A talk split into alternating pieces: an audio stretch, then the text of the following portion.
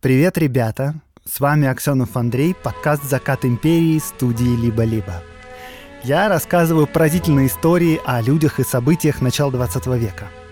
Революция, секс, наркотики и панк-рок в Российской империи.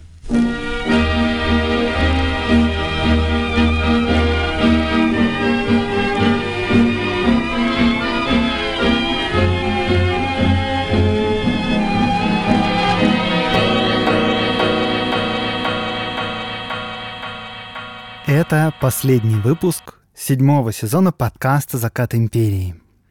И, как обычно, этот выпуск необычный. Дело в том, что в конце каждого сезона я зову кого-нибудь в гости, поговорить на тему, в которой я разбираюсь слабо, какого-нибудь знающего человека. Поэтому, если вы только что наткнулись на подкаст «Закат империи» и начали слушать с этого выпуска, то он классный, но нужно понимать, что это необычный выпуск. Если вам интересно послушать похождение каких-нибудь негодяев, или о том, как революционеры делили деньги, или о том, как богема Серебряного века нюхала кокаин, то пожалуйста, обратите внимание на другие выпуски. А сегодня мы будем говорить с искусствоведом Дарьей Волковой о том, как художники и вообще творческие люди реагировали на происходящее в стране. Да, но вначале пара слов о будущем подкаста, потому что мы расстаемся с вами на пару месяцев примерно. Итак, а чем можно заняться в межсезонье?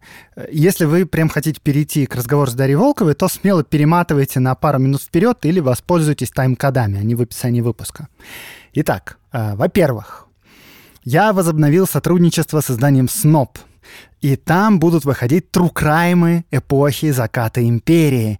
Больше того, трукраймы будут не просто текстом, а еще и комиксами.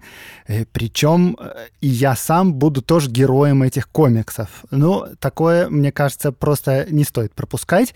Так что ссылка на уже вышедшие детективы в описании этого выпуска, и по этой же ссылке будут появляться и новые детективы.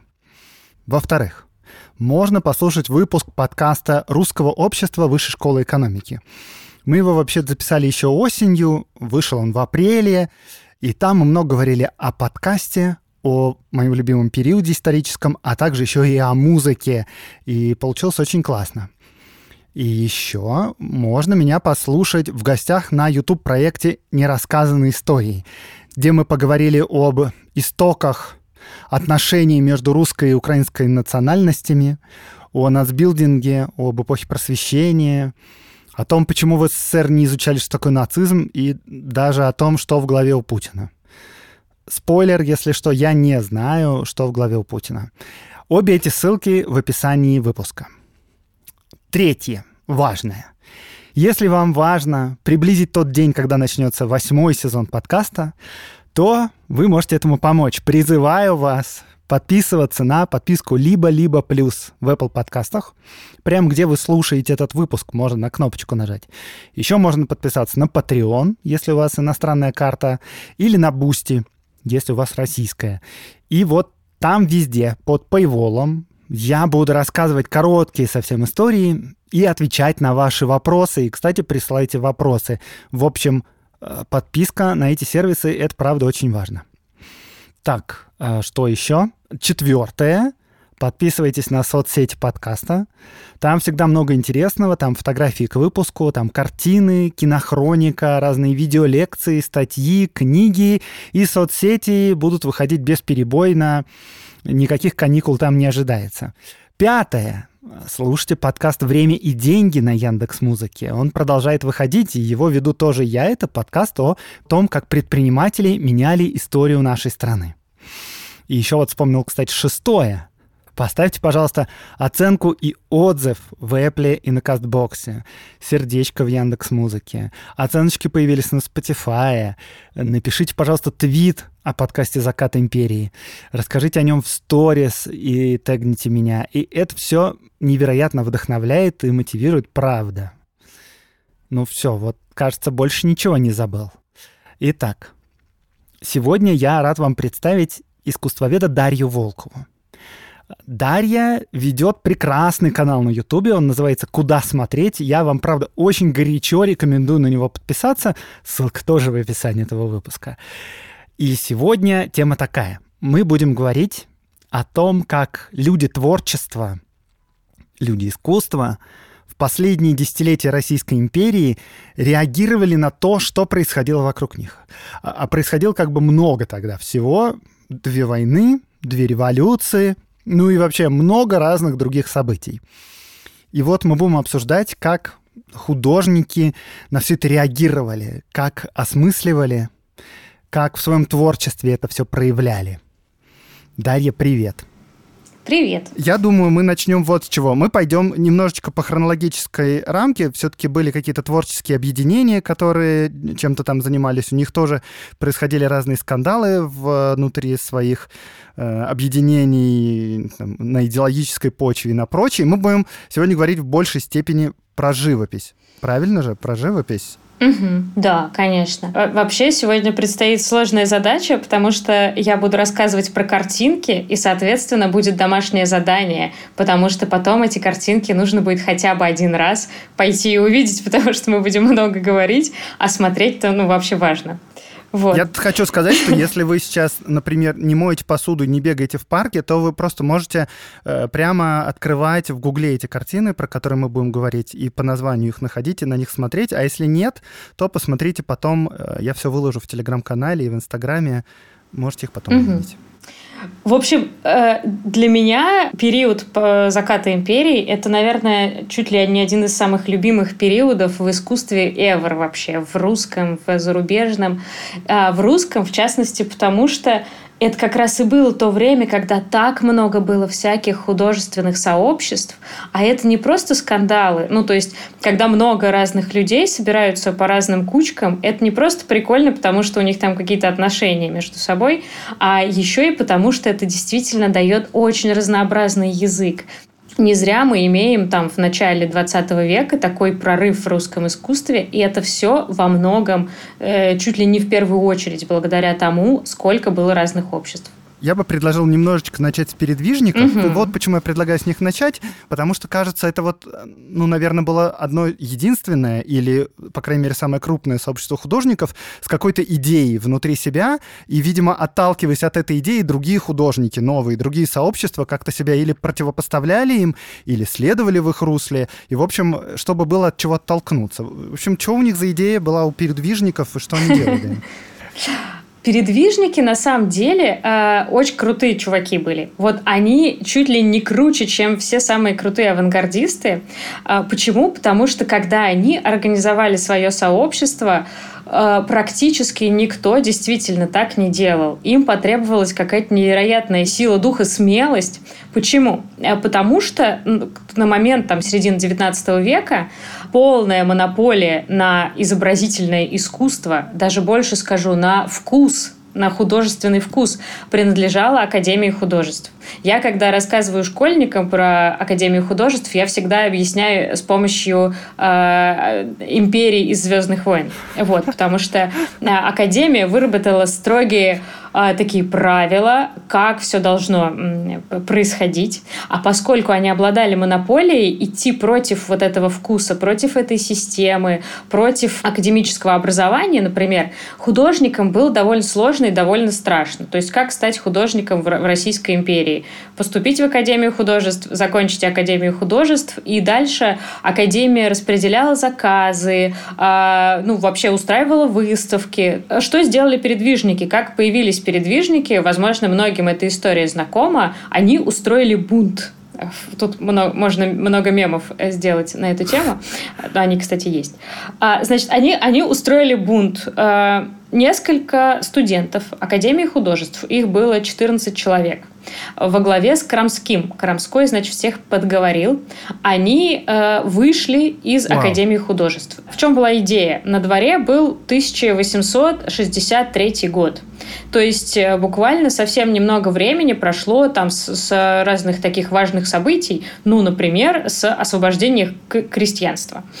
И э, художники типа Крамского и такие неравнодушные студенты, они хотели что-то писать ага. вот про реальную жизнь, про какие-то социальные проблемы, про, ну, про настоящих людей.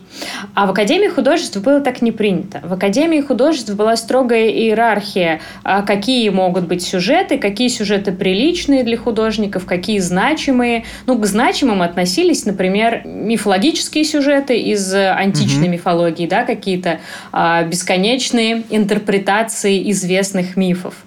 Или, например, ну, религиозные, да, евангельские сюжеты.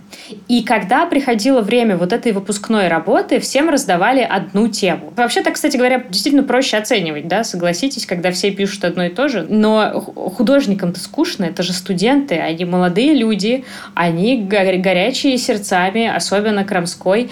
И вот им нужно, значит, выпускаться. Тут крестьянство освободилось. И вообще, э, ну, как бы обстановка в стране ну, вы сами знаете, если слушаете «Закат империи». А им говорят, пишите работу на тему э, «Пир в Вальгалле». Э, и ага. они говорят, что ну, это скучно. Э, реальная жизнь. Да, мы хотим говорить о реальной жизни. Они пошли к как-то в ректорат, я забыла, как это точно называлось, и сказали, дайте нам свободную тему. Мы напишем про крестьян. Им отказали, они так. вышли из академии со скандалом. Все. Прямо перед выпуском прямо перед выпуском топнули ногой, и э, много всего трагического с этим связано. Тогда это был очень красивый жест, но потом э, вот сейчас есть такие как бы мнения историков о том, что на самом деле им нужно было просто подождать, ну там что-то типа полчаса, и им бы сказали, да, хорошо, мы вам разрешаем, пишите тему э, как раз-таки, э, ну, по-моему, что-то там про освобождение крестьян. А они вот э, настолько были горячи, настолько они не верили, что Академия может пойти им на уступки, что вышли, да, в составе 14 человек. Э, ну, а что делать-то? Надо же как-то зарабатывать, да? Казалось, что на этом перечеркнута жизнь художника. Они сначала создали такую коммуну, артель угу. художников. А, предполагалось, что они будут скидывать э, заработанные деньги как бы в общий котел, и на это существовать дальше, да, и делить деньги между собой. Социализм прямо. Да, да, это в 63-м году, в 64-м. вот. Но, естественно, эта система долго не прожила. Э, артель художников развалилась очень быстро, потому что понятно, что в нее там вошли художники более знаменитые, менее знаменитые, уже не только те студенты, э, которые выпуск... хотели выпускаться из академии, и, конечно, я зарабатываю деньги, отдаю в общий котел, а все эти художники-неудачники их потом тратят. Это что это такое? Это никуда не годится. Соответственно, артель развалилась. И уже потом, уже спустя какое-то время, а, организовалась товарищество передвижных художественных выставок. Их программа имела две важные составляющие. А, первое – это что в товариществе были художники – которые хотели писать э, картины про современность, про настоящую жизнь, не про мифологических богов и героев, не про там, даже не про историю Иисуса, хотя э, про историю Христа очень многие писали, мы знаем, там и Крамской, тот же Иге, э, но все-таки их больше интересовала э, жизнь народа, э, какие-то, может быть, даже проблемы, какая-то даже такая вот э, несколько обличительная черта была у живописи передвижников. Э, не зря мы вообще вообще э, реализм того времени называем критическим реализмом. То есть, типа, они поднимали социальную проблематику в том числе? Да, да, у Крамского была потрясающая цитата, э, я вот сейчас не вспомню, к сожалению, дословно, но она что-то про то, что задача художника показать обществу такое зеркало, глядя в которое оно не сможет остаться равнодушным. Угу. Крамской вообще был большой вот сторонник той идеи, что художник в первую очередь ну, гражданин, угу. что у него есть такая ответственность перед обществом, перед страной, перед историей, ну и, соответственно, через живопись он должен должен что-то э, рассказывать. Угу. И э, почему товарищество передвижных выставок? Потому что вторая важная часть программы – это показывать потом эти выставки не только в, в Петербурге, да, и даже не только в Москве. А, то есть, конечно, главным залом оставался выставочный зал Академии художеств. Угу. Но еще важно было, чтобы эти выставки потом ездили по стране. Скажем так, а, передвижники были очень, очень топили за то, чтобы доступ к искусству был в том числе у жителей регионов. А вот, кстати, забавно, не очень сильно изменилось э, желание художников и деятелей культуры. Э, как у нас было стремление принести в регионы искусство и культуру, так оно, в общем-то, и осталось. Угу. Вот. А, и передвижники, кстати говоря, просуществовали очень долго. Фактически они существовали до 20-х годов. Ого! Да.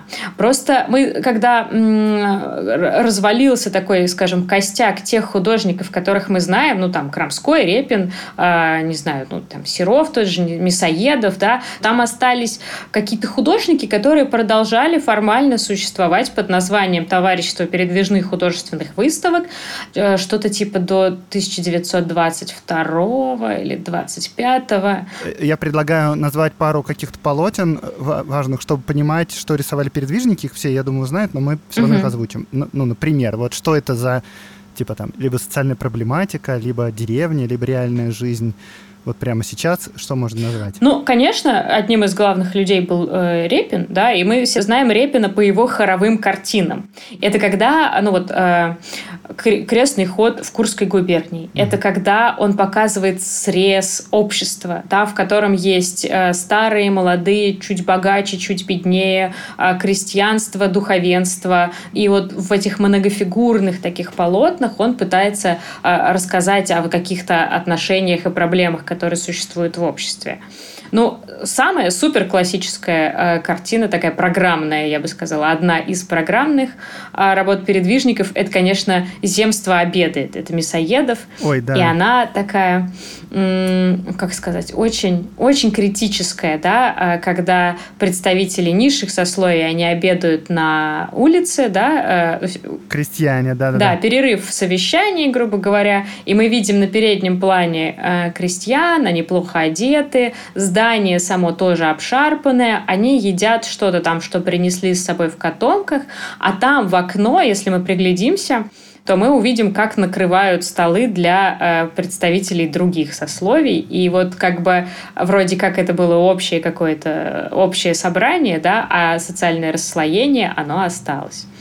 Ну и, конечно, как бурлаки на волке, да, но это уж даже я не буду комментировать.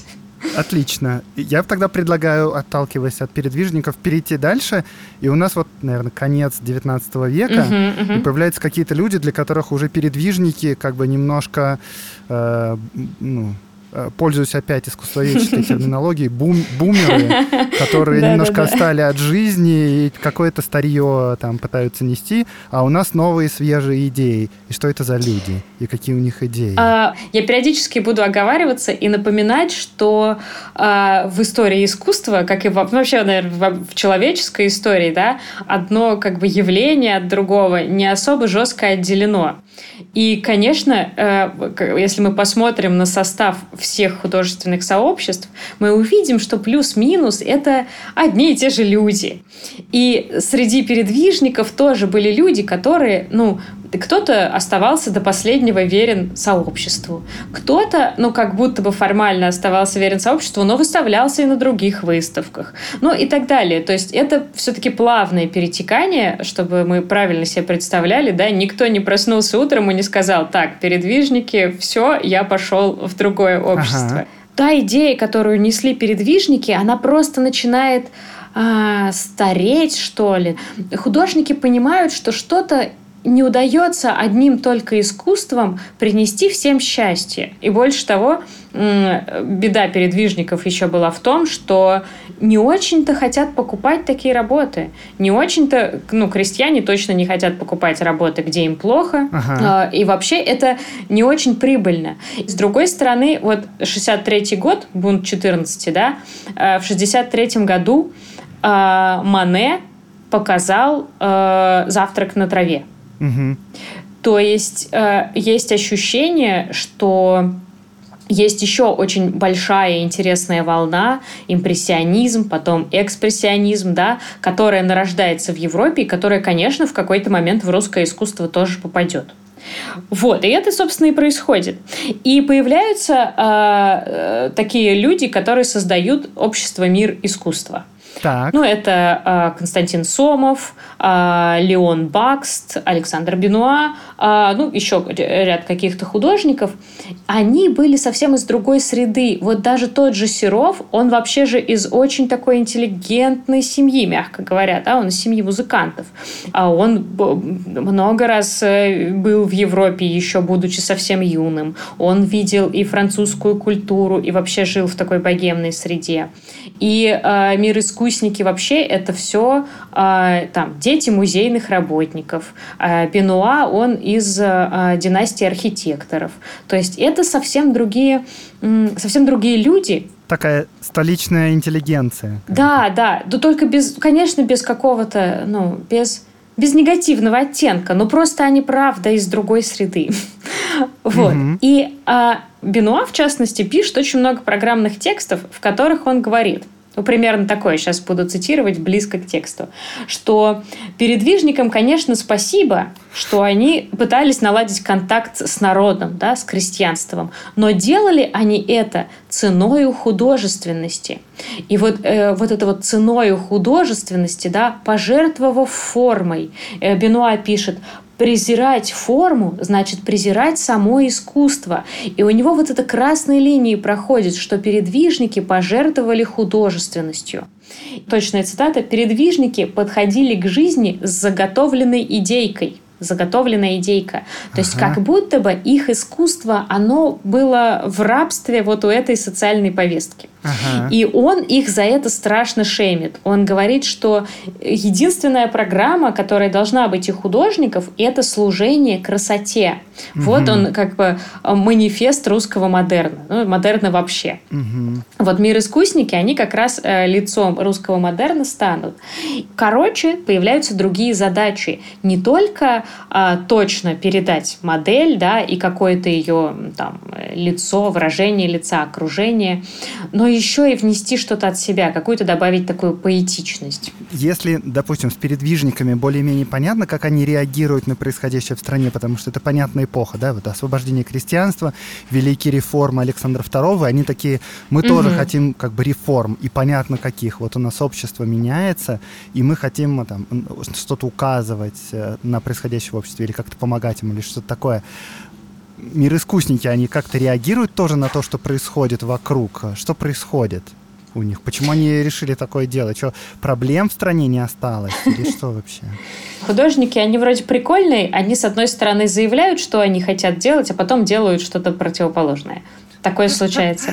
А, вот. И вообще мироискусники как бы э, заявляли, манифестировали практически, что художник ничего никому не должен. И не, нам до ваших этих, э, как это, вот этих проблем современных, нам вообще до вашей современности, грубо говоря, э, нам это все неинтересно, в общем. И у мир искусников, вот, например, у Сомова есть картина, которая называется э, «Эхо ушедшего времени». Мне кажется, это прям точно отражает вот мировоззрение художников, мир искусников а, они много пишут о там, прогулке короля, имея в виду, например, Людовика XIV.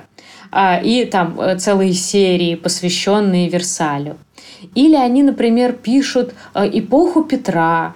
То есть что-то, они вот снова возвращаются к, казалось, тому, от чего передвижники так хотели уйти. Вот к каким-то таким аллегориям, каким-то, ну, к символизму, само собой. Но у общества мир искусства вообще сильна вот эта мистическая какая-то тяга к чему-то мистическому, идея завуалировать все в символы, рассказать о каком-то потустороннем мире. То есть это не очень помогает им рассказывать о актуальных событиях, да, э, там, где водоемы такие Борисова Мусатова, у которого эти водоемы, они как порталы в потусторонний мир, куда там улетают души, да, и тут революция 905 года, например. Ну ладно, ну в смысле, они как бы над всем этим, они мыслят другими категориями, их волнует красота. Это с одной стороны. Но с другой стороны, они все-таки живут все там же. И, например, на революцию 905 года э, так. художники некоторые реагируют очень остро. И острее всех, наверное, все-таки Валентин Серов – А, тоже оговорюсь, конечно, когда мы говорим Серов, мы его не можем причислить ни к мироискусникам, ни к передвижникам, он просто Валентин Серов. Вот есть художники, которые в обществах, а есть художники, которые настолько масштабны, что их как бы нельзя так строго определить. Но он был близок к миру искусства в том числе. И он, а, когда а, был э, расстрел мирной демонстрации, Валентин Серов находился в Академии художеств. И он э, с еще несколькими художниками видел из окна, как это происходило. Угу. И, ну, то есть одна из колонн, она шла по Васильевскому острову, соответственно, мимо, по одной из линий, мимо Академии художеств, и он это видел своими глазами, и тут же он пишет письмо э, Репину. И он, эти письма, их можно найти, кстати, они опубликованы, э, просто они очень как-то такие пронзительные, и даже пересказывать их как будто бы не имеет смысла, а лучше просто прочитать.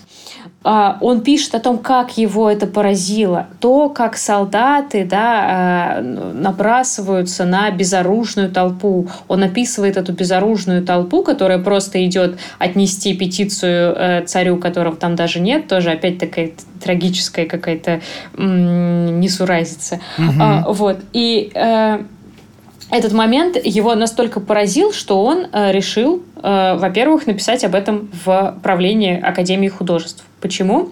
Потому что Академия художеств императорская. Практически с самого начала, как она была организована, она стала, ну, там, через некоторое время, она стала императорской. То есть президентом Академии художеств всегда должен был быть кто-то из императорской семьи. И, соответственно, а, э, те, кто управляет э, Академией художеств, это те же люди, которые управляют армией, которые управляют э, полицейскими. И он так и пишет в своем вот этом послании, что я нахожу, он он даже не пишет, я требую там поставить другого президента. Он даже, даже никаких требований не выдвигает. Он говорит, что ему вот именно как-то он так формулирует больно, да, что ему горько, что он угу. находит это неприемлемым, что так быть не может, что у искусства другие задачи, у Академии художеств, в смысле другие задачи, как у институции, точно не бить мирных граждан. А вот это его ну, заявление на какие-то последствия для него конкретно имело? Он же тоже академик, правильно? Вообще поначалу не имел. На самом деле, насколько я понимаю, его просто игнорили. То есть он пишет, значит, что ему больно, не получает никакого ответа. Потом он пишет, а, они, значит, они это обсуждают с Поленовым. Он уговаривает Поленова угу. вместе с ним выйти из состава Академии художеств угу. на протеста. И на что Поленов ему отвечает, что ему кажется, что сейчас уже поздно, как бы да, Ого. он должен остаться, чтобы не оставлять Академию художеств вот без ну, каких-то бесчестных, здравомыслящих людей, что ли. Ага, И в ага. итоге а, в итоге Серов вообще остается один. Он говорит, ну, я решил, я выхожу, я в этой организации больше состоять не могу. И он пишет снова письмо и говорит, я выхожу из состава Академии художеств. И ему снова не отвечают. И он пишет третье письмо, говорит, вы мне что-нибудь ответьте, вы меня это отчислили. И тогда ему э, там отвечают, что да, такого-то там числа уведомляем вас, что вы, значит, там приказом, ну, вот это вот все.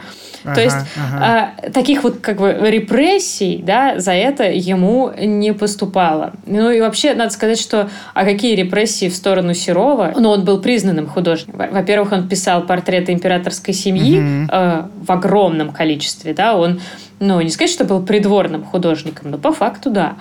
А, ну и вообще он академик, педагог, он оплот русского искусства, он мировая звезда. Какие могут быть репрессии? Угу. Но, но сам он вышел.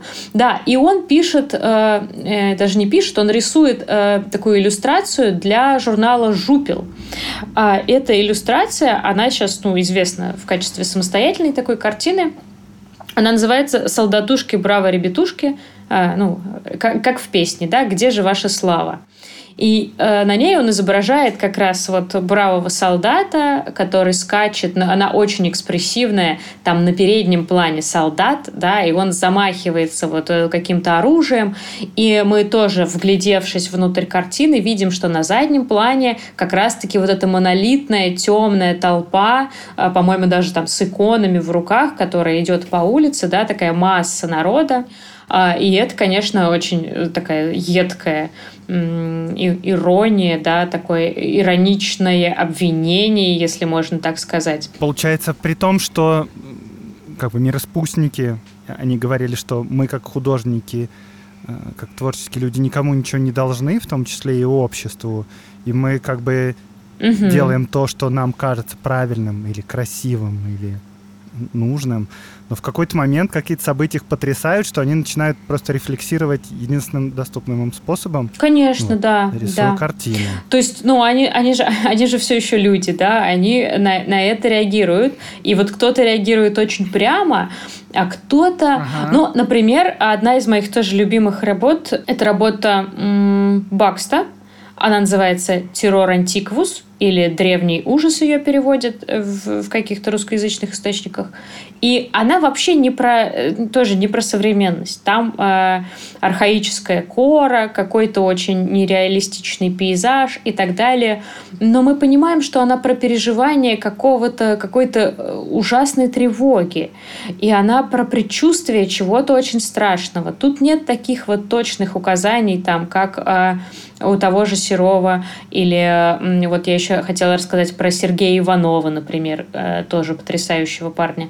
А, но мы понимаем, что на что-то художники реагируют. Что, конечно, как бы они ни стремились уйти, вот, уйти в лес, да, уйти в себя, угу. такие, мы будем витать, ну, искусство ради искусства, только красота, отстаньте от нас. Все равно они э, одни из самых чутких людей, как правило. А не было такого, что какие-то, например, ну, или поклонники передвижников, или какие-то другие художники, которым более близка социальная проблематика, не приходили к ним и не говорили, вот, вот пока вы рисовали Людовика XIV, у нас тут решли репрессии, а вот вы теперь спохватились, а уже поздно, знаете, демонстрации расстреливают. Где вы были, типа, там, 8 лет назад? 8 лет. а, вообще, мне, кстати, кажется, вот я иногда читаю какие-то там, а, ну, те же какие-то письма художников там друг другу, не все из них вообще... А, ну, сильно вникали, да, а просто Серов, вот, например, да, почему он точно и четко и быстро реагирует? Потому что во многом он воспитывался тем же Репиным, ну и отчасти когда посредованно тем же Крамским. Потому что он видел эту, э, это своими глазами вот прям у него перед носом. Еще очень важно, что он был преподавателем Академии художеств, поэтому он нес ответственность за студентов. Он еще говорит э, много о том, что как бы студентов защитить от э, ну, притеснений, грубо говоря, да, чтобы их там не сажали в тюрьму. Uh, у, у него все-таки какая-то повышенная социальная ответственность. А многие художники возможно, они просто в моменте, вот в, внутри ситуации, они, э, ну, может быть, не до конца сами информированы, но к ним э, насколько я понимаю, особо не приходили. Особо публика, как сказать, от них такого не требовала. Уже потом, вот э, про Маяковского, да, это если мы еще там на десяточек лет вперед перескачем, наоборот. А, например, Маяковского, который и художник, и поэт, его вот обвиняли в том, что он что-то излишне социален. Опять mm-hmm. вот как, как передвижников, да, так и его. Ну, типа, ну, что ты суешься? Давай там, ну, писал же стихи про любовь. Ну, вот и пиши что-то. вот. А, ну, по крайней мере, мне вот неизвестно, чтобы у зрителей был такой строгий запрос на показать им какую-то правду в популярном искусствоведении, не знаю, э, общем, в, в широком информационном поле есть такой какой-то устоявшийся троп э, типа художники-революционеры.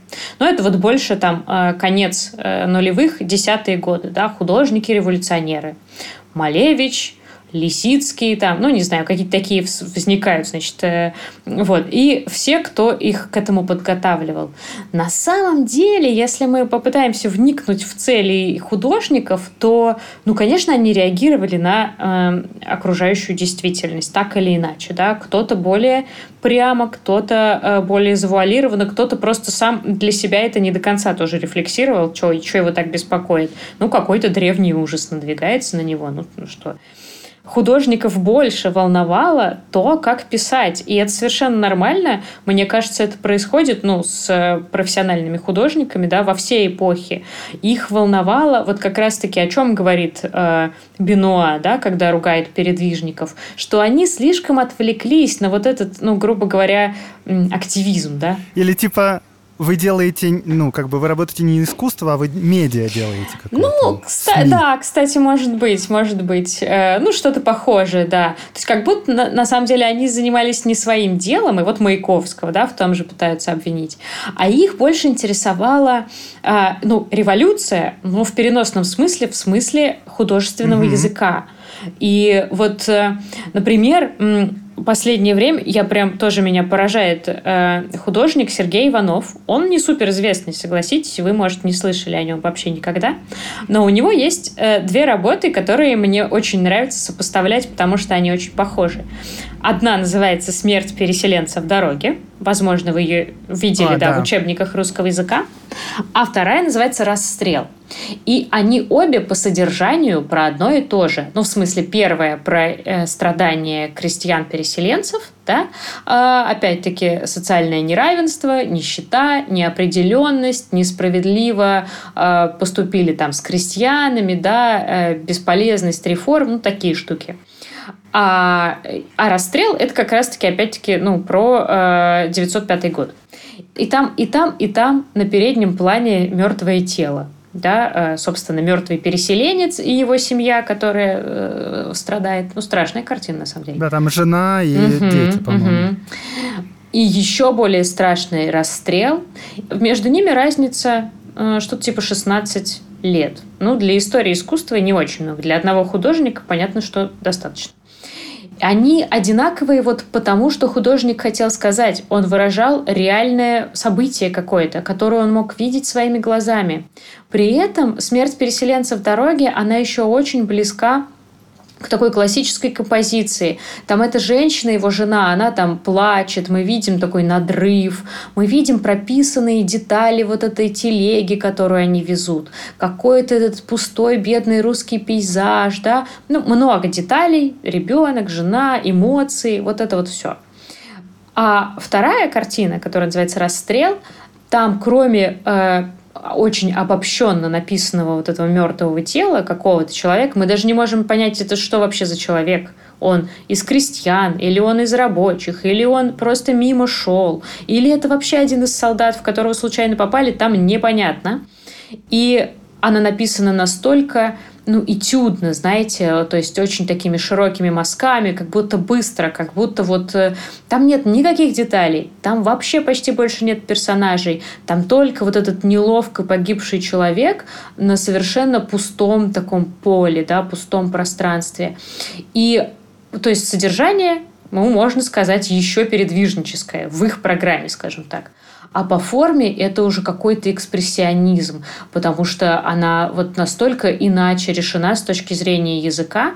И вот к этому стремились художники. Они стремились к тому, чтобы э, ну, грубо говоря, те же какие-то вещи, волнующие их, передавать иначе, передавать их э, какими-то такими средствами, чтобы, ну, чтобы зрителю передавать как-то больше этого ощущения, да, чтобы больше впечатлить зрителя, чтобы вложить туда больше ну, чувства, больше силы. Я тут хочу воспользоваться моментом и немножко побольше рассказать как бы не о самой картине, смерть переселенца, а о том, что происходит вообще, что за контекст, потому что жителям тогдашней России был контекст абсолютно понятен, он очень связан с реформами Столыпина аграрными. И я сейчас расскажу, что вообще, собственно, происходит, что это за переселенец, куда он собирался поехать, и что дальше будет с его женой и детьми вот после этого события.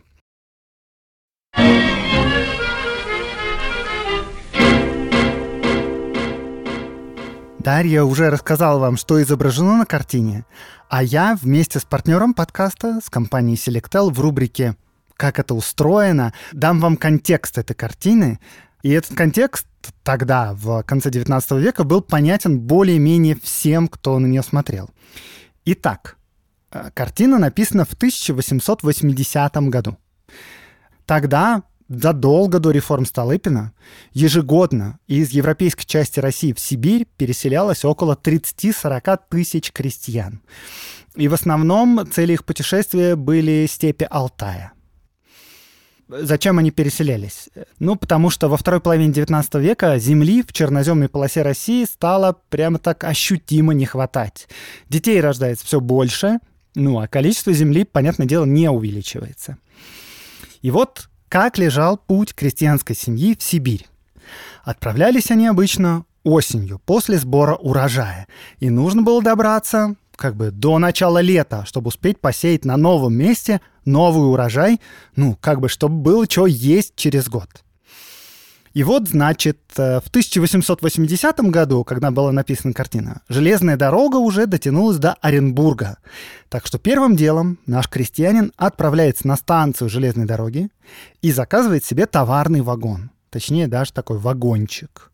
И в этом вагончике он едет вместе с семьей, с лошадью, может быть, даже с коровой, с инструментами разными сельскохозяйственными, с запасом зерна на первый посев и, скорее всего, с санями. Он прибывает в Оренбург, и дальше по снегу своим ходом нужно было добраться до Кургана. И это, понятное дело, самая тяжелая часть пути. В Кургане, на берегу реки Табол, нужно ждать схода льда. После того, как лед сойдет, наша семья с тысячами других семей грузится на баржи. И все эти баржи забиты просто доверху. Э, баржи цепляются к пароходикам, и пароходики сначала тащат их на север, до Тобольска и еще дальше, до впадения реки Аби. Затем по Аби на юг, до Барнаула или даже до Бийска, если высокая вода. И это уже Алтай. Здесь наша семья почти на месте. Они высаживаются, скажем, в Барнауле, и им остается преодолеть километров 200-300 примерно, чтобы достичь, ну, свободных, незаселенных земель. Причем вот этот последний этап преодолевался в 2-3 ходки. Если вы посмотрите на картину, то вы не увидите на ней ни сахи, ни бараны, ни запасов зерна. И вот это все почти наверняка осталось на складе в Барнауле и ждет своей очереди. И вот получается именно тут, в весенней степи, уже близко к цели путешествия, отец семейства и остался навсегда. Что будет дальше делать его жена? Во-первых, она должна себе справить документы, потому что своего паспорта у нее нет, она вписана в паспорт мужа. Дальше продавать все запасы свои со склада, скорее всего, и как-то устраивать свою судьбу. И самый хороший вариант для нее — это второй раз выйти замуж, прямо вот здесь, на Алтае, в Сибири. Потому что за Уралом женщин вообще-то недостаток. Если этот вариант для нее неприемлем, то остается только одно — возвращаться домой той же самой дорогой и надеяться, что тебя примут родственники. Но в любом случае понятно, что дальнейшая жизнь будет довольно безрадостной. И вот зрители картины видели трагедию семьи в самый, так сказать, кульминационный момент. Это прямо крах всех надежд. И это полная безнадега впереди. И надо сказать, кстати, что ну, некоторое социальное давление эта картина произвела. Ну, точнее, не сама картина, а общественная дискуссия вокруг переселенцев, а картина была как бы частью этой общественной дискуссии. И вот пришли изменения, потому что в середине 90-х, ну, Трансип, во-первых, дотянулся уже до Омска и до самой Аби, а еще на станциях железной дороги появились специальные переселенческие пункты с доктором, с баней, с прачечными, с бесплатным кормлением детей. И даже давались суды на постройку дома. А при Столыпине еще появились знаменитые столыпинские вагоны. Это утепленные вагоны с печкой и с нарами специально для переселения в Сибирь. В то время переезд был связан с нехваткой одного конкретного ресурса, то есть земли. Сегодня бизнес, если он информационный, он может, да, никак не быть связан с конкретной местностью, но переезд все равно вам может понадобиться. А перенос настроенного и работающего сервиса — это всегда очень болезненный процесс. И вот вместе с партнером подкаста, с компанией Selectel, все проходит гораздо проще. У Selectel есть специальная услуга по переносу инфраструктуры. Вам даже ничего не нужно будет делать самим. Администраторы Selectel оценят проект, подберут решение и все сами перенесут. И ваши сервисы продолжат работать на инфраструктуре российского провайдера, а сам перенос будет бесплатным на сумму первой оплаты в месяц. Узнать больше о сервисах партнера подкаста можно по ссылке в описании. А новости из индустрии технологий можно читать в телеграм-канале Selectal. Подписывайтесь.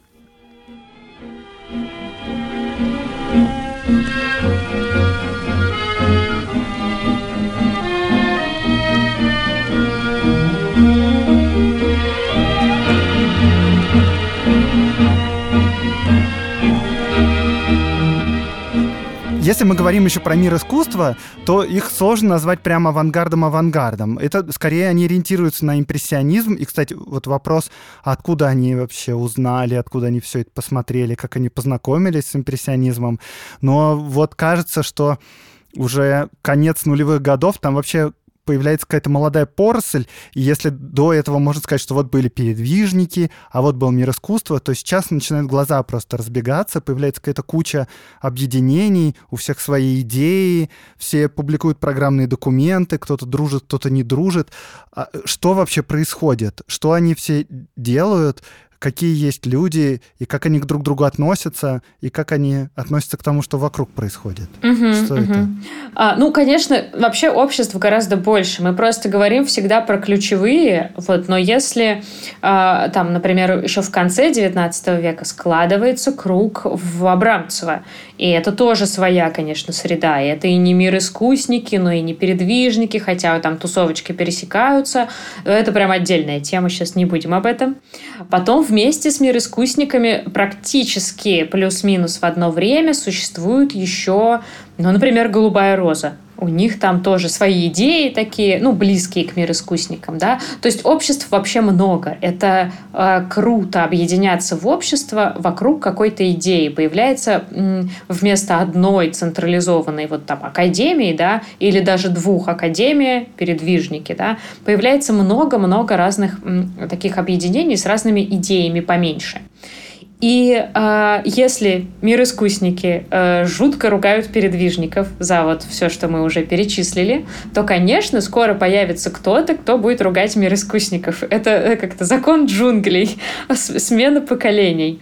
И э, они появляются как раз-таки потому, что появляется больше образовательных центров. Например, э, в Москве складывается уже такой своя уверенная э, художественная школа. Ну, в смысле школа в широком смысле. Да? Это Московское училище живописи, вояния и зодчества.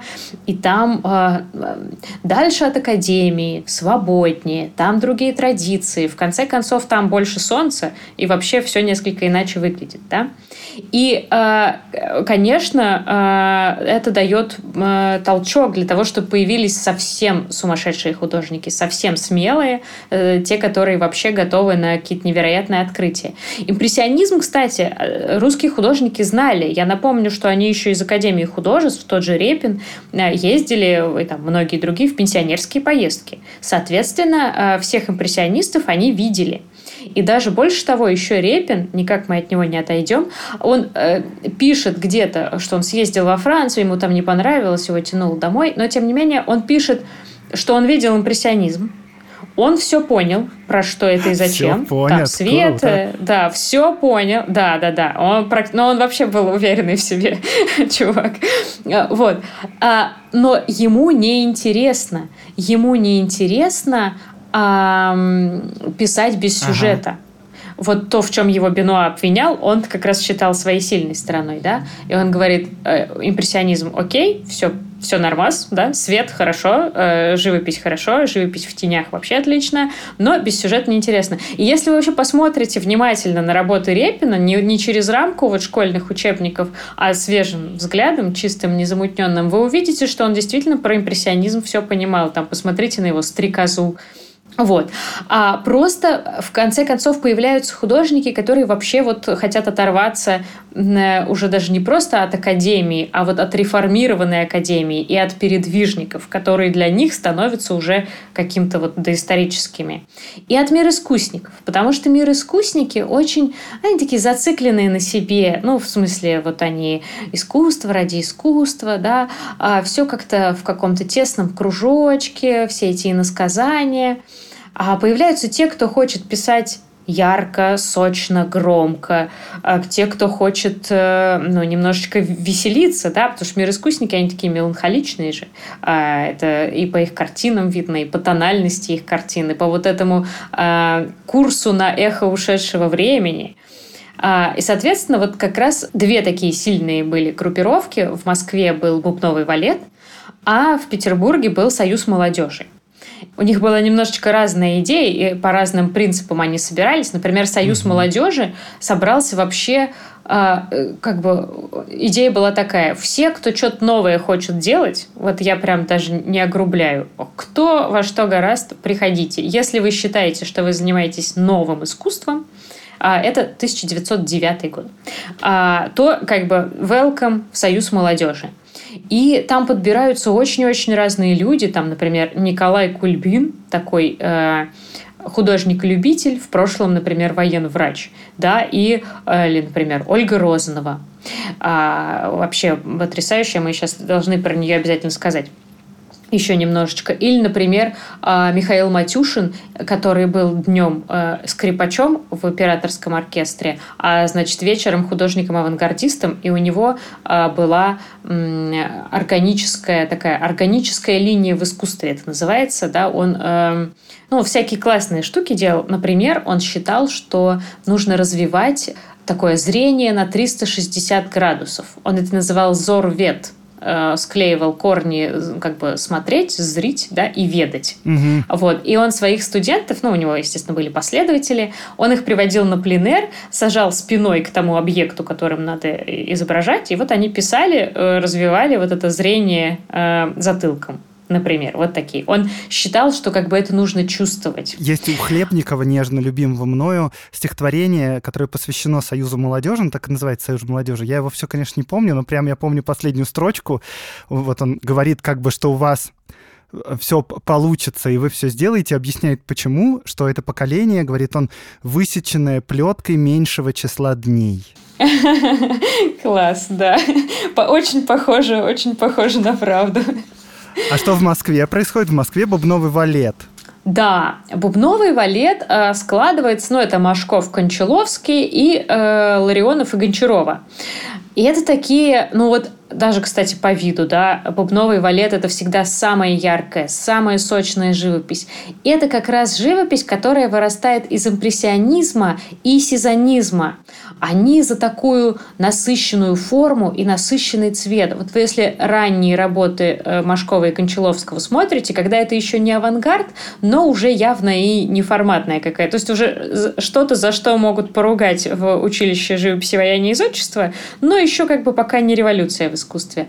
Это похоже на то, если бы вы в фотошопе выкрутили насыщенность на максимум, и у вас все холодное стало фиолетовым, там, тени под глазами, да, как э, смеются над, над авангардистами всегда, зачем вы нарисовали зеленую женщину, ахаха, почему она зеленая? Ну, потому что там, значит, был зеленый рефлекс где-то в тенях, а они его прям вытащили и максимально усилили. И вот э, два таких, э, ну вот у бубново-валетовцев, они вообще выглядят более или менее цельно стилистически, да, а вот Союз молодежи это прям балаган. Все очень-очень-очень э, разные. Бубновый валет, понятно, устраивает выставки. Они меняются, они ездят друг к другу, только так вообще все общаются. А, а Союз молодежи еще любит устраивать такие диспуты. О, да. а, ну, такие как бы вечера, да, а на которых они ну, читают лекции или рассказывают, из чего состоит новое искусство. Вообще они этим все, многие занимаются много. Да? Художник выходит и говорит, новое искусство – это вот так. И они много пишут статей, манифестов, всяких. Они прям очень стараются людям объяснить, что вообще происходит. Я вспомнил момент, когда Малевич там выступал, и он критиковал Репина, называя его э, брандмейстером. Э, почему? Потому что он, значит, тушит э, пожар нового искусства, как из бразбойта пожарный. О, да, о, да. Вот. А, да, потому что Репин к тому моменту уже сильно профессор Академии художеств, и вот Репин — это прям иллюстрация фразы «Кто убивает дракона, сам становится драконом», потому что Репин становится таким вредным чуваком, когда он приходит в Академию, Он их всех тоже шеймит страшно, всех вот, но, ну, как бы художников, которые за новый какой-то живописный язык, да, и он их не берет же в академию. Кого-то чуть ли не Давида Бурлюка он лично не принимает в Академию художеств. То есть он как бы сам встраивается в эту систему, которую так долго хотел разрушить, реформировать и так далее. Что вот... А, еще больше того, он же потом их обвиняет, что они напали на э, Ивана Грозного. Что? Да, он же их... Э, ну, когда Абрам Балашов совершает а, покушение я понял, понял. Да, на да, Ивана да. Грозного, Репин же говорит, это все футуристы, это все вот эти, это все эти. Кто еще может это сделать? Ну, разумеется. Вот, и, ну, они, они просто были возмущены, испуганы. Ну, в общем, такая история э, когда появляются авангардисты, они не то чтобы хотят идти в народ. Вот можно было бы просто представить это как синусоиду, где каждое следующее поколение отрицает э, предыдущее, да, и любит предпредыдущее. Но это не совсем так. Они хотели не просто изображать какую-то жизнь. Вот передвижники хотели пойти в народ, потому что там настоящая жизнь. Ага. А авангардисты, они хотели буквально жить этой жизнью. Они искали, например, например, Ларионов э, и, там открывает при, примитивное искусство. Они с друзьями, со Зданевичами привозят картины Ника Пиросмани. И они такие, вот гениальный художник, потому что его мозг не испорчен Академией художеств. Ага. О, то есть он чистый такой, как бы чист, чистая экспрессия, да? Вот это жизнь, корни настоящие. Да, да, да, да, да, да. А, или, например, они изучают иконопись, а, какие-то народные росписи, и они хотят, ну, не рассказывать, ой, ой девушка крестьянка такая вся симпатичная, а напишем ее, как она идет там куда-нибудь, да? А, нет, они хотят писать так, как эта девушка-крестьянка видит. Они хотят вжиться как бы в, э, в, в примитивных художников, да, и, ну, примитивных, опять-таки, это без негативного оттенка, это просто термин. Примитивами мы называем все, что, э, чего, опять-таки, не коснулась Академия художеств. И больше того, у них еще появляется такой славянофильский момент, а, они говорят, особенно э, Ларионов и Гончарова, они говорят, мы вообще уже 500 лет, там, если не больше, живем под гнетом западного искусства. Ага. чувствую, повеяло, да, что академия, она же создана по принципу э, там французской и итальянской. А, соответственно, мифы античные, это все тоже откуда-то и там из Европы, да. И получается, что они как бы в таком зависимом да, положении от а, западного искусства. И а, вот особенно Ларионов и Гончарова окончательно хотят порвать с Западом. А, Гончарова пишет очень красивый программный текст, что она обращает свои стопы на восток, но под Востоком они подразумевают и Россию, и как бы то, что мы в России считаем Востоком, в смысле смысле Японию, там, Китай, да, и это не лишено смысла, потому что действительно там японское искусство, китайское искусство, индийское искусство вообще не осмысливалось э, действительно Академией художеств. У нас до сих пор, ну, 21 век на дворе, у нас вот только э, в 21 веке искусствоведческие факультеты стали прям специально перестраиваться, такие, так, подождите, а чего это мы на сдачу там оставили японское искусство? То есть это на самом деле такая длящаяся проблема. Гончарова не, не такая была сумасшедшая, как может показаться. Да, их интересует э, все, что не, не западное, и все, что э, не ученое, не академическое. Ларионов сам коллекционирует лупки, они много зарисовывают древнего искусства. Вот это прям вообще огонь, э, честно говоря, потому что столько всего они там почерпнули, столько всего они открыли золотую жилу, потому что там еще никто не смотрел, еще никто не думал, что это можно использовать для, э, ну, для высокого искусства. нельзя выставить на выставку. Правильно ли я скажу, что если скажем, до появления вот, ну, там, бубнового лета или около рядом, российское искусство, оно шло действительно в русле европейского, и там живопись, скажем, Маковского или еще только оно очень ложится в русло европейского искусства. Так когда как вот эта новая авангардная русская живопись начала 20 века, это какой-то совершенно отдельный феномен который признается везде в Европе сейчас и обсуждается отдельно, и последователи у этих людей, ну там, были потом и появились потом, как будто это что-то яркое, новое, что действительно тогда возникло в России и потом стало э, частью мировой культуры. А, ну, хочется сказать сначала да, а потом сказать, а, а потом сказать, а, но, конечно, ну, то есть, да, да, определенно так и было. То есть, э, русское искусство, оно тоже, я немножечко огрубляю, ну, чтобы просто было понятно, оно находилось в такой чуть-чуть догоняющей ага. э, позиции. Угу. Вот. Чуть-чуть, чуть-чуть отставало всегда.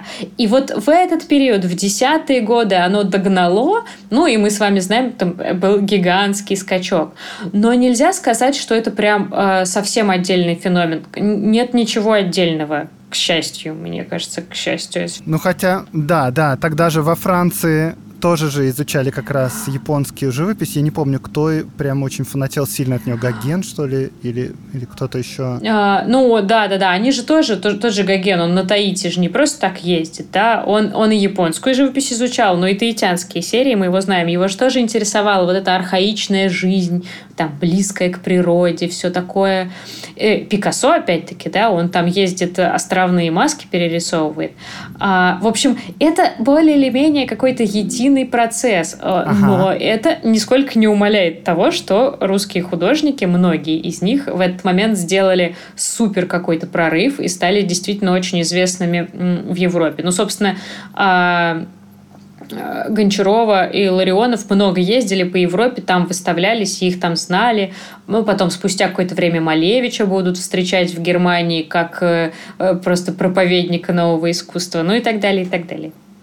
Просто интересно, что они хотели прям, они это везде, ну, подчеркивают, как они хотят, чтобы искусство было жизнью само, чтобы оно там не рассказывало о ней, а вот э, било ключом. Я хочу сейчас перейти к моменту, когда наступает 1914 год, наступает Первая мировая война, и что они все, что они все делают?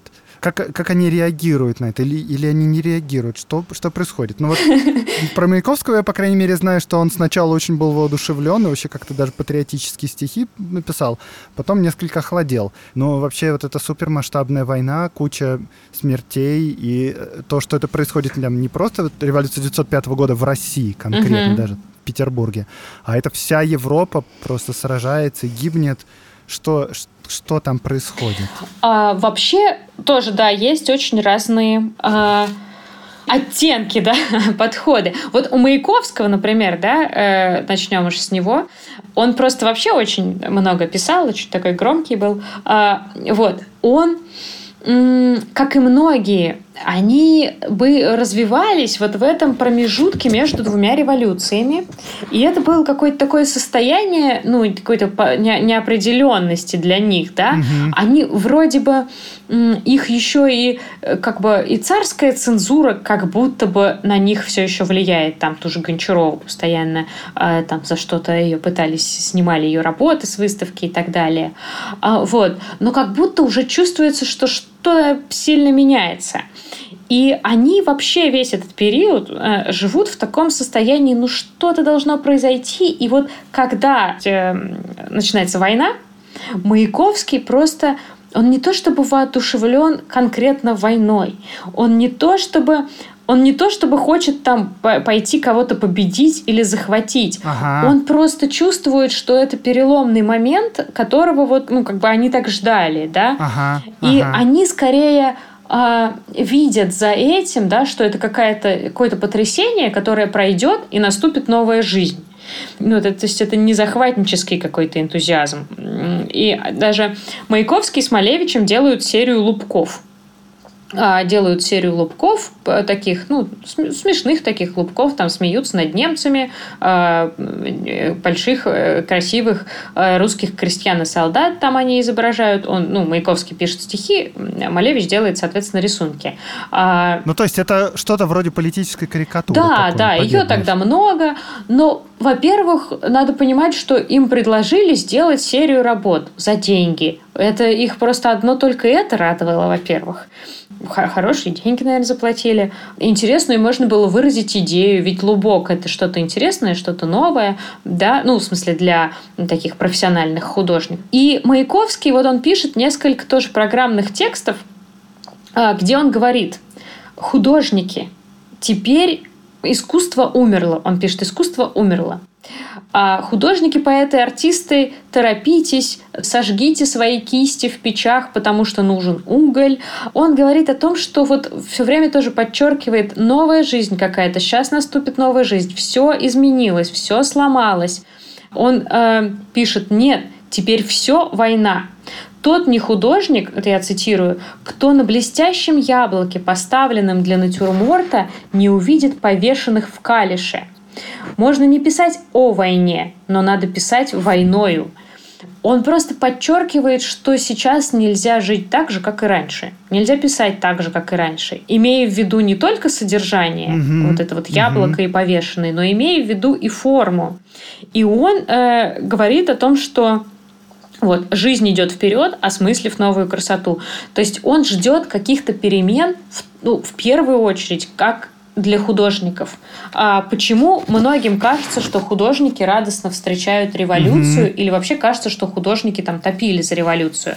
Да им, ну как бы такое ощущение, что им было пофигу, ну, там, революция, нет, кто-то управляет страной, а можно будет нормальные выставки делать нам? Можно будет? Вот. Можно будет нам без цензуры, а можно, но нам деньги будут платить вот за это. Ну, то есть, а, как будто бы это вот э, их волнует, смогут ли они реализовать свои идеи, смогут ли они наконец-то перестать. В десятых годах все эти художники по большей части борются за выживание. Ага. Там великолепная Розанова, от которой фанатеет весь Петербург, просто у нее не было там денег никогда. У Малевича не было денег никогда.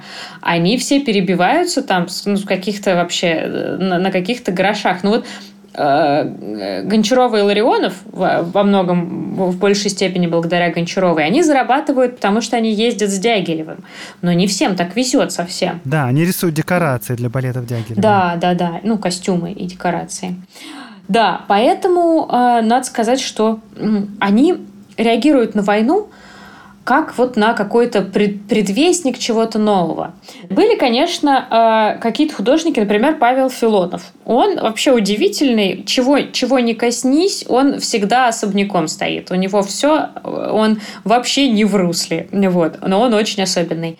Э, у него была такая идея про мировый расцвет, мировый именно, который наступит после революции, ну, после войны и после революции. А, и он сначала пишет, у него есть такая картина, мы ее тоже потом где-нибудь повесим, она так и называется «Германская война», и Филонов вообще довольно такой э, жутковатый, многие боятся его mm-hmm. картин, но вот эта война, она мне напоминает, если честно, э, чуть ли не Гернику. Вот она не внешне, она по характеру такая же. Да? У него очень сложная живопись, у него была там своя идея аналитического искусства. Это мы сейчас можем надолго увязнуть. вот. Но они у него, да, такие мрачноватые, но он верит, что э, они, во-первых, победим немцев, во-вторых, придет революция и наступит мировый рассвет. И самое трагичное в этой ситуации, это такой спойлер к концу истории, что революция как раз-таки вообще не оценит этого порыва Филонова. Он будет жить в нищете, и его выставки будут запрещаться. Он был чуть ли не единственным прям горячим коммунистом, среди художников, который прям так топил за революцию. У него есть картина, которая называется «Формула Петроградского пролетариата». А, и при этом он был, наверное, самым просто обиженным этой системой художником. Вот. Остальные были чуть, ну, как-то отстраненнее, что ли. У них были свои интересы, не политические, художественные. Еще такой важный аспект, что многих художников призвали э, на фронт в 2014 году. Хлебников какое-то время э, побыл на войне, да, и потом просил как раз-таки, по-моему, Кульбина э, или же Вержеева, ну, кого-то из старших и более влиятельных э, товарищей, его как-то оттуда вытащить. По-моему, его не успели призвать, ему пришли повестки, и как-то там все друзья его беспокоили, чтобы он туда не попал. Ну, в общем, у него был шанс попасть, да. Где-то он как будто бы он там, да, э, ждал, что ли, отправки. Ну, в общем, да, все понимали, что Хлебников с его натурой ну, не должен оказаться ни в коем случае. Филонова призывали, а Малевич, Крученых и кто-то еще, их ну, как бы мобилизовали. А, я точно не уверена, как эта система работает работала, они были там кто-то, кто-то второго разряда, и они вот сидели и ждали, ну, как бы в, в каком-то пункте, да. Ларионов, его отправили на фронт. Он вообще, ну, как бы, он до этого был, значит, служил в армии, в одиннадцатом, по-моему, году, а в четырнадцатом его призвали на фронт, его вообще контузило. Он через два месяца вернулся с, с этой войны. Всего два месяца он прослужил, но умудрился заработать контузию и был парализован некоторое время. И, конечно, вот это куда ближе. По-моему, брат Давида Бурлюка погиб на войне. А, да, там сложная с ним история, а, как будто бы... Как... Он тоже художник был, ну, как бы чуть-чуть... Да, да, да. Ну, они там в Бурлюке, их было двое художников, и младший был поэт. Там с ним сложная история, чуть ли не есть версия, что он там выжил и сбежал, там, дезертировал. Но, в общем, он пропал, да, это, это, это факт. А, скорее всего, погиб. Почему-то, кстати говоря, все вот пишут, что Бурлюк спасался от призыва, хотя кто мог призвать одноглазого человека? Но вот как будто бы он сам бежал тоже от, от войны. Но а, что интересно, две самые такие, наверное, ключевые работы, касающиеся а, Первой мировой войны в искусстве именно русского авангарда, это мистические образы войны серия литографий Гончаровой и «Вселенская война» — это две книги, которые иллюстрировала Ольга Розанова. И обе они, конечно, проникнуты все-таки личной трагедией, потому что Гончарова отправляет своего мужа. Угу. И, ну, Ларионов был для нее больше, чем муж. Он был там ее и э, соавтор, и союзник. То есть, э, ну, тоже, конечно, отдельная история про их великолепную там историю любви и сотрудничества для нее это действительно личное переживание, да, там, э, парализованный художник, это потеря не, ну, для нее, там, для сообщества и так далее. А, ну, он выздоровел, да, все нормально будет. А, вот. И Крученых, Алексей Крученых, возлюбленный у Ольги Розановой, тоже его призывают на фронт, и она ему даже пишет в каком-то письме, а, что ты меня ругаешь, что я так переживаю, вот если бы ты сидел в запасе, а ты же там, ну, в общем, она как-то подчеркивает, что именно это э, ее, собственно, и беспокоит. И это очень, очень понятно. То есть мы когда рассуждаем, там война, э, политические работы, что-то такое, да, это, ну, может быть, далековато от нас. А вот переживать за близкого человека, это же так прям, ну, так супер понятно, так э, очевидно, так естественно для нас. И вот э, они обе работают э, независимо друг от друга над вот этими сериями. И они обе просто ну, удивительные. Гончарова, например, смешивает Первую мировую войну, какие-то реально происходившие события, каких-то персонажей, какие-то отсылки к персонажам со сценами из апокалипсиса. Она практически э, как бы смешивает вот войну, ну, современную, текущую, настоящую с такой всеобщей войной добра и зла да, она, э, у нее есть там э, работа, которая называется «Ангелы и аэропланы», потому что ангелы сражаются, такие духовные, бесплотные, светлые какие-то существа, да, они сражаются mm-hmm. вот с этой дьявольской техникой. А насколько я читала, что вот э, самолеты же были еще тогда не, не очень совершенными, да, то есть бои в воздухе представлялись людям чем-то жутковатым, да, непонятным чем-то, да, они только-только начали летать, а уже начинают э, там сражаться в воздухе. Ну да, да, это впечатляло сильно людей, потому что действительно э, такое ощущение было, что это величайшее достижение, ну, одно из величайших достижений прогресса, что вот наконец-то человек полетел uh-huh, реально. Uh-huh. Вот у него крылья, и он летает. Вот только-только возникли самолеты, и сразу же возникла война, и вдруг всем стало понятно, зачем эти самолеты возникли. Не чтобы человек летал, а чтобы он как бы да, убивал да, других людей. Это прямо жутко. И больше того, э, там тоже у нее есть работа, которая называется «Град обреченный». Ее можно найти еще под названием «Ангелы, метающие или мечущие камни на город». Это работа, посвященная, ну так косвенно, бомбардировке Антверпена. Тоже, насколько я понимаю, это была одна из первых э, бомбардировок вот таких именно воздушных вообще в истории человечества. И тогда после нее многие написали поэты. И вот очень близкий к тусовке художников-авангардистов Василий Каменский, э, который сам был одним из первых летчиков, да, который был пионером авиации, он пишет тогда стихотворение сейчас боюсь, э, боюсь соврать, э, ну, то, тоже не точно, но там есть какие-то такие слова, а, что «Господи, прости меня, я летал на аэроплане, а теперь хочу крапивой в канаве расти». И, и, честно говоря, я перечитала сегодня снова этот кусочек несколько раз, и у меня прям мурашки. То есть он считает, что тот факт, что он пользовался этой, ну, скажем так, э, техникой да, для убийства, и он э, чувствует какой-то стыд за это, да, он хочет... Э, хотя до этого он пишет восторженные стихи про полеты, понятное дело, да, ну, как, как иначе.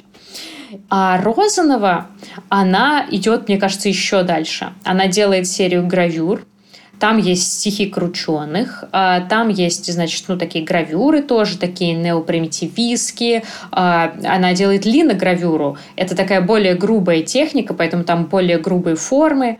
Но еще, что вот это какое-то искусство будущего просто, концептуализм до того, как это стало мейнстримом. А в 2014-2015 году она делает гравюры, на которых она помещает в качестве текста куски из газет. Ага. То есть она прям, ну, это, это литературный ready-made, да, она берет э, какие-то фрагменты газетных сообщений, тоже, тоже довольно жутковатые, не буду вам их цитировать, вот, и вставляет в эти гравюры. Это была одна книга, она называется «Просто война», а следующая книга называется «Вселенская война». И она к ней делает иллюстрации полностью беспредметные. То есть она делает полностью беспредметные коллажи. Это такая крайняя степень э, ну, какой-то дегуманизации в том смысле, что настолько страшное событие, что в реалистичных каких-то формах, mm-hmm. да, в фигуративных, это уже невозможно рассказать. Какое-то отчуждение от реальности, да? Да, да, да, оно настолько всеобъемлющее, настолько какое-то, ну, как сказать, всеобщее, да, что для него подходят вот эти формы геометрические, пятна цветовые, и никакие фигуры, никакие изображения не способны этого передать. Вот, поэтому нельзя сказать, что они как-то ну, как-то как акционисты работают над этим. Нельзя сказать, что они как-то э, какой-то политический манифест. Mm-hmm, э, это как раз очень глубоко такое mm-hmm. личное, религиозное переживание. Какие художники революции, э, когда все они постоянно, они все художники очень близкие к христианской культуре. Mm-hmm. Для них вот постоянные какие-то аллюзии да, на Евангелие, на апокалипсис, на, ну, на, на разные религиозные тексты. Естественная вещь совершенно. Не бывает атеистов в окопах под огнем. Э, да. Вот. И, кстати, тоже мы говорим там русские футуристы. Но мы так а, как-то обобщенно называем так всю эту тусовку русские футуристы. Они, конечно, тоже все были э, другого мнения. А, и мы их называем русские футуристы, подразумевая, что были какие-то оригинальные итальянские футуристы. Ха-ха! На самом деле, да, ха-ха. На самом деле, конечно, между ними очень мало общего. Это просто какой-то термин закрепился. И вот итальянские футуристы, а вот такой милитаризм считали частью художественной программы. А русские футуристы вообще никогда это не ну вот кроме вот этого э, нескольких текстов Маяковского, где он уповает, что война принесет какую-то новую волну, да, вообще нигде э, ни о чем таком они не упоминают. Их больше беспокоит как бы посмеяться над своими э, оппонентами-символистами, например, а не то, что уж точно никто из русских футуристов э, всерьез бы не произнес, что война — это единственная гигиена мира. Нет, это вот не их была тема. Глубоко мы ушли. Э, Все плюс-минус заканчивается в семнадцатом году, и это же просто вообще какой-то вспышка какого-то взрыва, не знаю, термоядерного, который все изменило, что было раньше. Никто не мог предположить, что это. У всех свои собственные мнения. Еще весь этот 17-й год совершенно разнообразный. Всех понесло в, в разные стороны. Mm-hmm, я mm-hmm. не знаю, почему я вспоминаю э, почему-то здесь Петрова Водкина. Во-первых, Мадонну его, а во-вторых, вот этого огромного mm-hmm. большевика, который идет по городу с извивающимся красным знаменем. Да, да, да. А, это, это не Петров Водкин. Ой, да, да, да. Это Кустодиев. Это Кустодиев. Это Кустодиев. А Мадонна... Да, очень смешная работа. А Мадонна... Это Петров Водкин. Петров Водкин, да. Да. У него есть Петроградская Мадонна, она вот такая известная, она, а, ну, там стоит на фоне петербургского пейзажа такого мрачного и держит младенца. А есть еще у него Мадонна умиления, которая, она вот как раз э, такая меньше... Раскрытые руки у нее, да? Да, да, да, да, да. Ой, она... я обожаю. Вот она скорее отражает, да, его ему, она не отсылает к какому-то прям конкретному событию, но она отражает его вот это желание сказать, эй, эй, ребята, вы что, как бы давайте, давайте поспокойнее, пожалуйста. Она у меня рядом с монитором стоит, э, открыточка. О, да. Класс. Э, Кустодиева я вспомнил, потому что, кажется, он эту э, картину рисовал уже после побед большевиков, и э, большевики, кажется, не считали сарказм, который в ней находится, потому что там реально огромный-огромный мужик с огромным-огромным красным знаменем, ну, как бы топчет город просто. Да-да, как Годзилла. Да, да, действительно, да. Но как будто можно это воспринять, да, что вот, наконец-то, крестьяне там или рабочие пришли к власти, и вот насколько они больше, чем вот эти городская публика. Ой, я думаю, кстати, сами, ну, как бы, тут я не берусь это это какое-то мое, э, как-то мой личный фольклор. Не берусь э, сказать, что чувствовали сами люди, которые непосредственно в этом участвовали, но мне кажется, они сами тоже не сразу, ну, не, не сразу сообразили, как теперь с этим совсем быть, и поэтому первое время им на художников было, ну, более или менее наплевать. Э, был кто-то готовый, ну, скажем, сделайте нам какое-нибудь пролетарское искусство. Да. Что-нибудь там, новый человек в новой стране, давайте, что там, что там. А уже потом, спустя несколько лет, когда они поняли, что вот вместо этого нового пролетарского искусства им предлагают э, там супрематизм и конструктивизм, вот тогда они уже всерьез взялись а, за осмысление этого, и закончилось все плохо. Во-первых, люди искусства многие очень поддержали революцию. Февральскую, по-моему, вообще просто массово, а Октябрьскую тоже в большом количестве, потому что э, вот это новые люди, новые искусства, они наконец понимают, вот пришло наше время, никаких академий нету. Мы давно готовили революцию, и вот она произошла в обществе, uh-huh, а мы-то uh-huh. и в искусстве ее делаем. Это одно и то же. И потом они там, ну какой-нибудь 23-й год, они приносят какие-нибудь, да. э, не знаю, супрематические картины и говорят, вот это новое как раз искусство. Им говорят, э, блин, мой двухлетний ребенок лучше рисует. типа того, давайте что-нибудь общественно полезное. Э, вот поучить у передвижников. А в семнадцатом году, когда э, происходит революция, у многих художников наступает короткий радостный период. Они получают заказы, какую-то работу, там, украшение улиц всякое вот такое. Да, Малевич э, целый музей, не музей, а как он, что он делает у себя там? Ну, институт, институт они э, получают какие-то места на кафедрах, они вдруг становятся главами кафедры. Малевич, которого не брали в учебные заведения, вдруг становится главой кафедры. Ого! Вот. Ну, то есть э, короткий период такого карт-бланша у них у всех был, да. Когда мы а, хотим поговорить о художниках и об их какой-то социальной роли и, не знаю, политической, может быть, позиции, мы, конечно, любим навесить какие-нибудь ярлыки, типа художники революции. Но, конечно, э, их отношения и то, как они это чувствовали, и то, как они это выражали, было очень-очень разнообразным. И мне кажется интересным ну, вот просто попытаться познакомиться с художниками, как с людьми, представить, что они были тоже, вот, ну, они были внутри ситуации, они там э, может быть, получали какие-то новости, как-то на них там реагировали, что-то не знали, находились в подвешенном состоянии. В общем, мне представляется, мне нравится представлять себя на их месте или их рядом со мной, а, чтобы ну, представить их как людей, реагирующих на внешний мир какой-то. Да, мне кажется, у меня точно такие же отношения, ну, может, не только с художником, а вообще со всеми ребятами, которые тогда жили. Поэтому, мне кажется, я так о них и рассказываю, как будто э, я с ними со всеми подружился и рассказывал, а вот там один мой знакомый ну ладно, я думаю, что пора заканчивать. Даш, спасибо большое, что пришла. Спасибо, что позвал. У меня такое ощущение, что да, мы могли бы еще дальше идти и дойти до советского подпольного искусства, не знаю, до, до каких-нибудь акций и все остальное. А потом да. до современного. Ну, что я могу сказать? Я хочу, наверное, сказать, что на небольшую чуточку я себя тоже чувствую человеком искусства в какой-то степени. Я делаю творческий продукт, вот, и тоже рефлексирую по поводу всего, что происходит. И вообще не могу как-то себя в отрыве чувствовать от происходящей действительности. Иногда кажется, блин, э, какого фига вообще я должен в этих условиях что-то сделать с собой, с тем, что я думаю. Почему я не могу просто рассказывать классные истории? Почему я что-то, ну, в общем, короче, Э, с одной стороны, да, с другой стороны, как будто ты думаешь, а у меня есть инструменты какие-то, и, и я могу ими пользоваться. Вот. И, наверное, это происходит всегда. И, наверное, это тоже происходило всегда. И, наверное, это правильно. Э, и что бы ни происходило, самое главное, искусство все равно остается, и все равно возрождается, и все равно оно есть и будет, и, и прибудет вечно. И еще оно нас поддерживает именно тем, что мы знакомимся с людьми через их картины, и это очень, очень классное ощущение.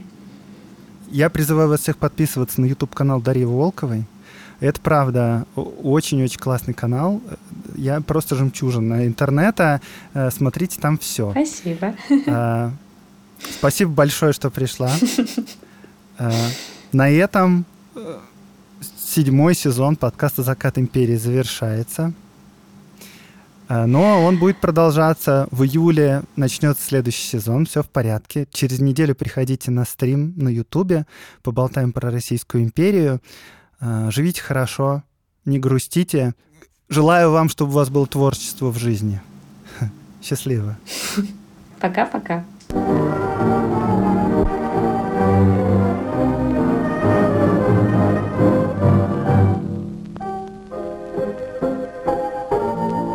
С вами был Аксенов Андрей и Дарья Волкова. Подкаст «Закат империи» студии «Либо-либо». Этот выпуск мне помогал готовить Олеся Бутенко, редактор и звукорежиссер. Несите весть о подкасте «Закат империи» в массы. До встречи в июле.